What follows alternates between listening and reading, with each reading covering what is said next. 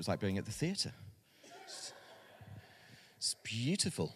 Um, so lovely, isn't it, to listen to the Bible being read with care and precision. Um, God's word speaks to us.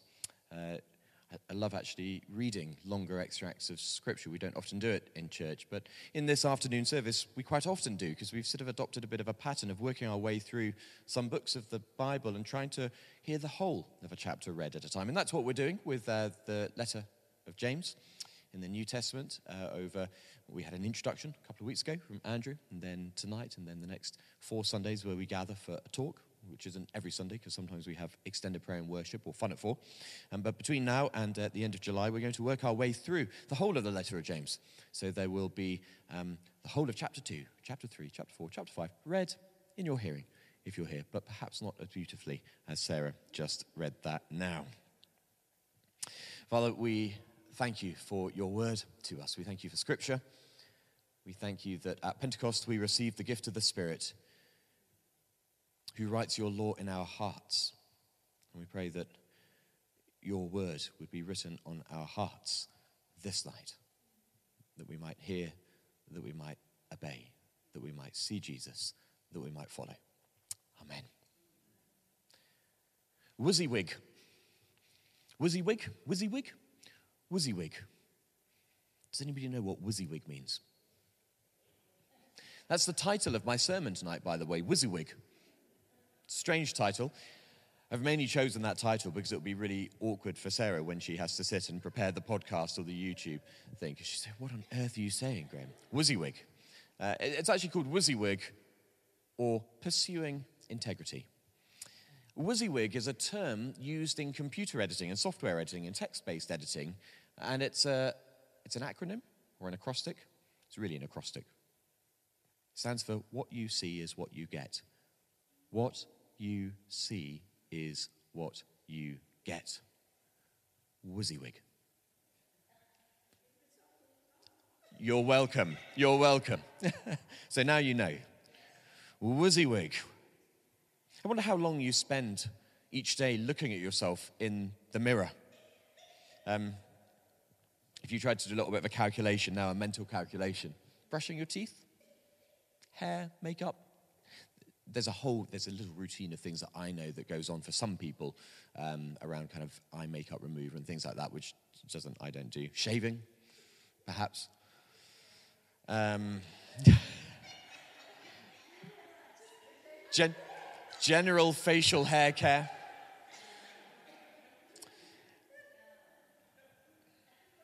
Who knows?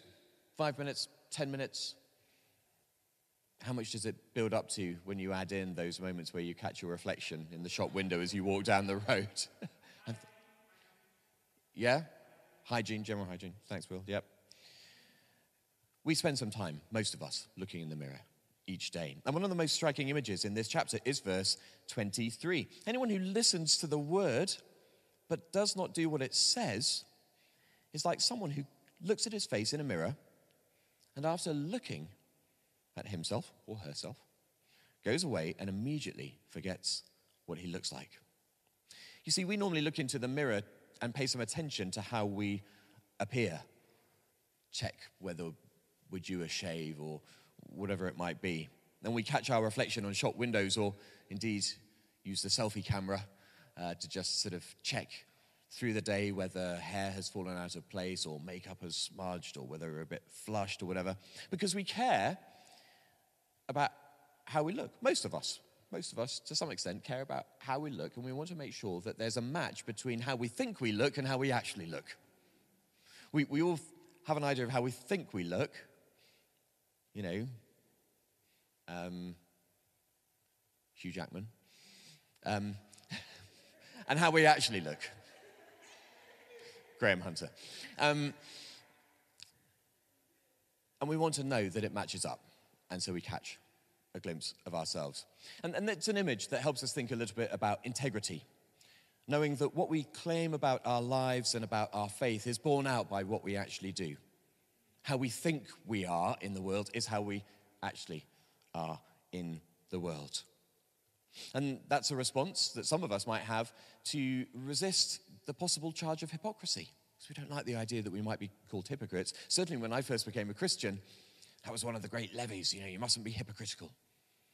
Make sure that what you say you believe about Jesus and about being a Christian matches up with how you actually live. I appreciate that, actually. I appreciate that. I think that's right. James here draws perhaps on something that is contemporarily quite popular again. It's called the Aristotelian virtue ethic. You see, the philosopher Aristotle said that um, the essence of who you are is defined by what you do. If you want to be a kind person, you'll have to do kind things. If you want to be a generous person, you'll have to be generous.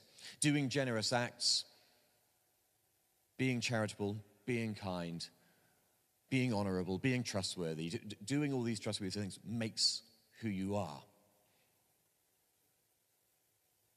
You could say that for Aristotle, who you are is an accumulation of what you habitually do. And I think that there's something similar here in James and in this first chapter of James around pursuing integrity and WYSIWYG. What you see is what you get. I'm thinking principally tonight about the second half of the chapter from verse 19 onwards. Andrew, a couple of weeks ago, set a little bit of context for us and described the community to whom James is writing. Um, and in each of the next few weeks, as we go through these uh, chapters in the letter of James, we won't necessarily work our way verse by verse through the whole of each chapter, but we'll look at some particular theme. And uh, I just briefly want to highlight for us tonight um, these themes that I think uh, James brings out for us about pursuing integrity in character, pursuing integrity in faith, and pursuing integrity in action. So, first of all, integrity in character. Have a look at verses 19, 20, and 21. My dear brothers and sisters, take note of this. Everyone should be quick to listen, slow to speak, and slow to become angry, because human anger does not produce the righteousness that God desires. Therefore, get rid of all moral filth and the evil that is so prevalent, and humbly accept the word planted in you, which can save you. Humbly accept the word planted in you. As I read that, I found myself thinking a bit about a flower bed or a pot of soil just waiting for some seeds to be planted. We've recently planted some wildflower seeds uh, in a patch of ground in our garden in the hope that we'll bring forth some lovely grasses and wildflowers and pollinators for the bees and all those things. And we recently went to Columbia Road Flower Market and bought some pots. I watered our plants this afternoon and I was having a feel of the soil to check its condition. Our character is sort of the soil of our lives.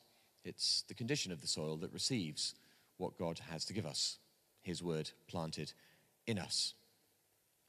And He says we need to ensure that the soil is not contaminated by anger or evil. Be good soil Jesus, telling the parable of the sower, talks about a man who goes out and sows seed.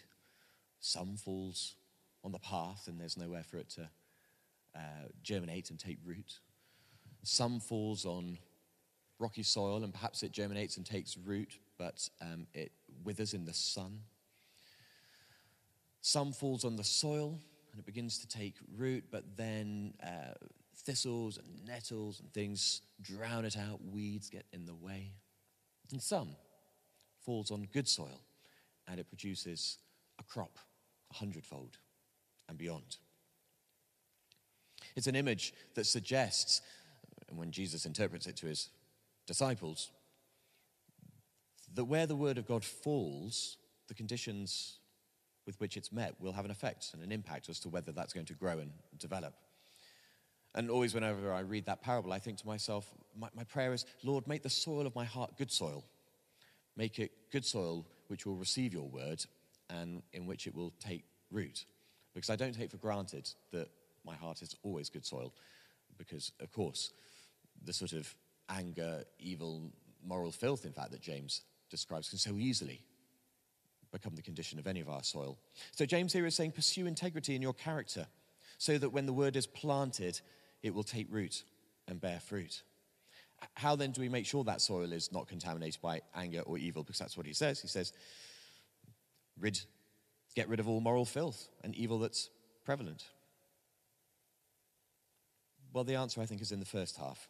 My dear brothers and sisters, take note of this. Everyone should be quick to listen, slow to speak, and slow to become angry. Listen. Listen to God, listen to one another.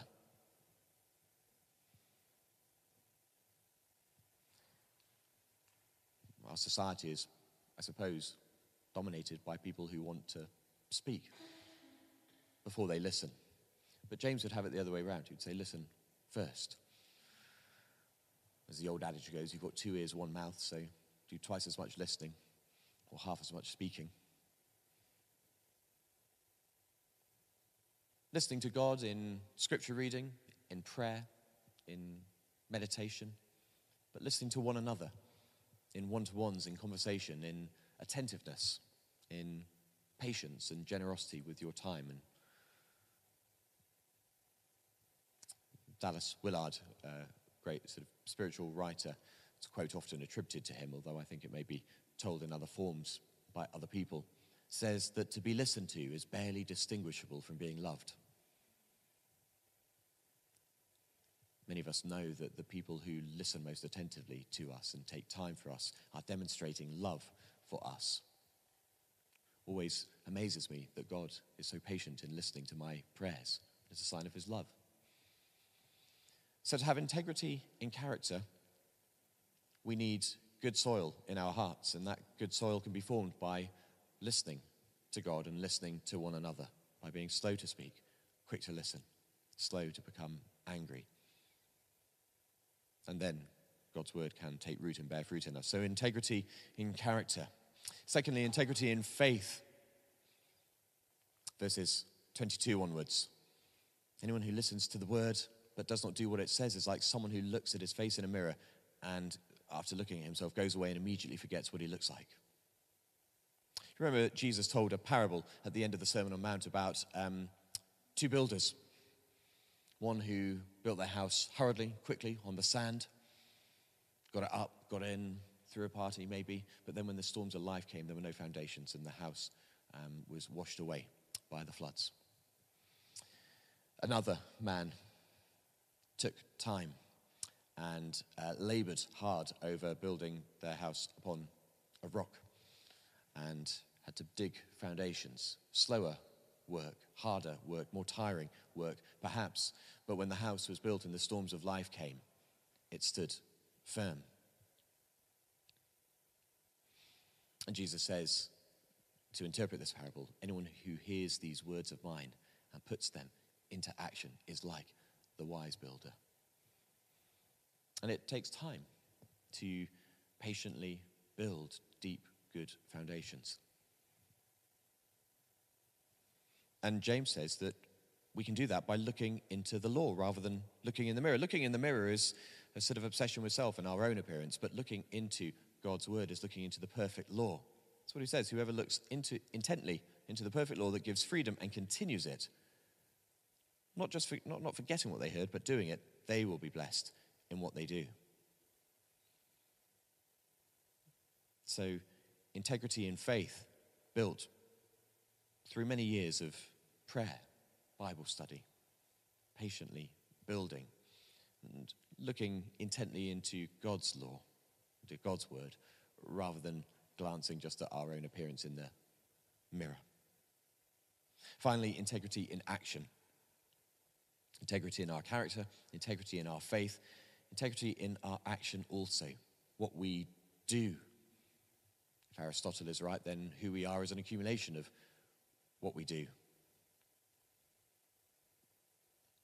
Integrity in our attitude and our action. Verse 26 onwards. Those who consider themselves religious but don't take, keep a tight rein on their tongues deceive themselves, and their religion is worthless. Religion that God our Father accepts as pure and faultless is this to look after orphans and widows in their distress and to keep oneself from being polluted by the world. James will talk again in subsequent chapters about the power of the tongue to build up or to destroy. He says that we have to check our tongue, tame our tongue. He says it's like the small spark that can start a forest fire. It's like the rudder of a ship that can turn a great vessel. He says that those who teach will be judged more sternly. We must check what we say. Words have creative and destructive potential. Throughout the Old Testament, we see a record of God speaking things into being. The Lord said, Let there be light, and it was. The words of God are powerfully creative and can be terribly destructive. Psalm 29 The voice of the Lord shatters the cedars of Lebanon, these great mighty trees that people wanted to make temples and boats and ships and vessels from because the wood was so strong. The voice of the Lord can shatter the cedars of Lebanon. And so too with us. What we say can be incredibly creative or brutally destructive. And James says that we have to keep an eye on our tongue. Because if we have taken upon ourselves the name of Christ, we say we are a Christian, and we seek to reflect his image in the world, but then we use our words in a way that is destructive and runs people down or does damage to people. He says, Well, you're undermining the claims, you're, you're undermining. That's the, that's the charge of hypocrisy that can then come. And we are to be WYSIWYG people. What you see is what you get, people. And care for the vulnerable, sometimes called God's preferential option for the poor. What does God our Father accept as a, as a way of life in us? Religion, religio, simply meaning the way. Well, to look after orphans and widows in their distress. Might not just be literal orphans and widows in our day, but orphans and widows were the most vulnerable people in the society of uh, Jesus' day, where they didn't necessarily have the protection of um, husband, father, family, household, and would need to come under the protection of others. And throughout the scriptures, God is seen as the defender and protector of orphans and widows, the one who cares for the vulnerable. Who is vulnerable today in our midst? Those outcast by society through mental illness, through ageism, the elderly who are isolated and lonely, the, those who do not contribute to the economy, being out of work, asylum seekers, refugees, those struggling with their addictions. So many different categories of people who are vulnerable and need to come under the protection of God through us. That's what James says we should be doing. That's how we will have integrity in action, caring for the vulnerable. So, three things integrity in character, integrity in faith, integrity in action. And this will make us into WYSIWYG people. Colossians 1 says that Jesus is the image of the invisible God. He's the true representation of God the Father. What you see is what you get. WYSIWYG. And Jesus himself tells the disciples in John's Gospel anyone who has seen me has seen the Father. There's absolute integrity in the representation of God in Christ. Jesus is not a, a lesser being, a sort of semi divine or distant relation of God the Father. He's the eternally begotten Son of the Father, but he's also the exact representation of God in the world. And the New Testament points to a process by which we are becoming, once again, image bearers who show Jesus to the world. So just as Jesus shows us the Father, just as Jesus reveals the nature, the character of God in the world for us, so too we are being conformed to his image, so that we become more and more like Jesus, so that we can represent Jesus and therefore also God in the world. Paul writes to the Corinthians, we're being transformed into his image with ever increasing glory. And I leave you with two images that you might want to think about and reflect about uh, as you imagine what it's like to be transformed into the image of Christ. Michelangelo's sculpture of David, one of the masterpieces of the world uh, and, and of classical art, began as a lump of marble crude and rough edged, weathered, hewn away with no form that would give us any pleasure or delight. And yet, somehow, in the genius of Michelangelo, he could stand with hammer and chisel and chisel away until this beautiful, beautiful image of David was revealed. God is patiently chiseling away at the hewn rock of our lives to reveal something beautiful in the world, to reveal the image of Christ in each of us. He will chip away some of those rough edges that disfigure and mar and instead reveal the beauty of Christ in us. It's one image. And then the other image the broken masterpiece being painstakingly repaired.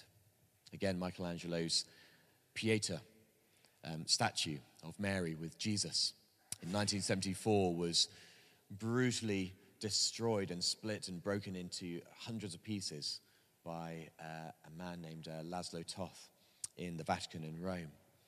And uh, fragments were scattered across the Vatican floor. Some were picked up and stolen and taken away as souvenirs. Others were gathered together. And over the course of about eight years, it was painstakingly put together, piece by piece. Some of those pieces recovered, added into it. We bear the image of Christ. It's been fractured and distorted by sin, but God is painstakingly putting us back together to reveal the masterpiece that He has given us. Integrity in character, integrity in faith, integrity in action is all part of this process of restoring God's masterpiece, God's beauty in us, so that we can represent Christ. Christ can reveal God in the world. And what you see is what you get. Amen.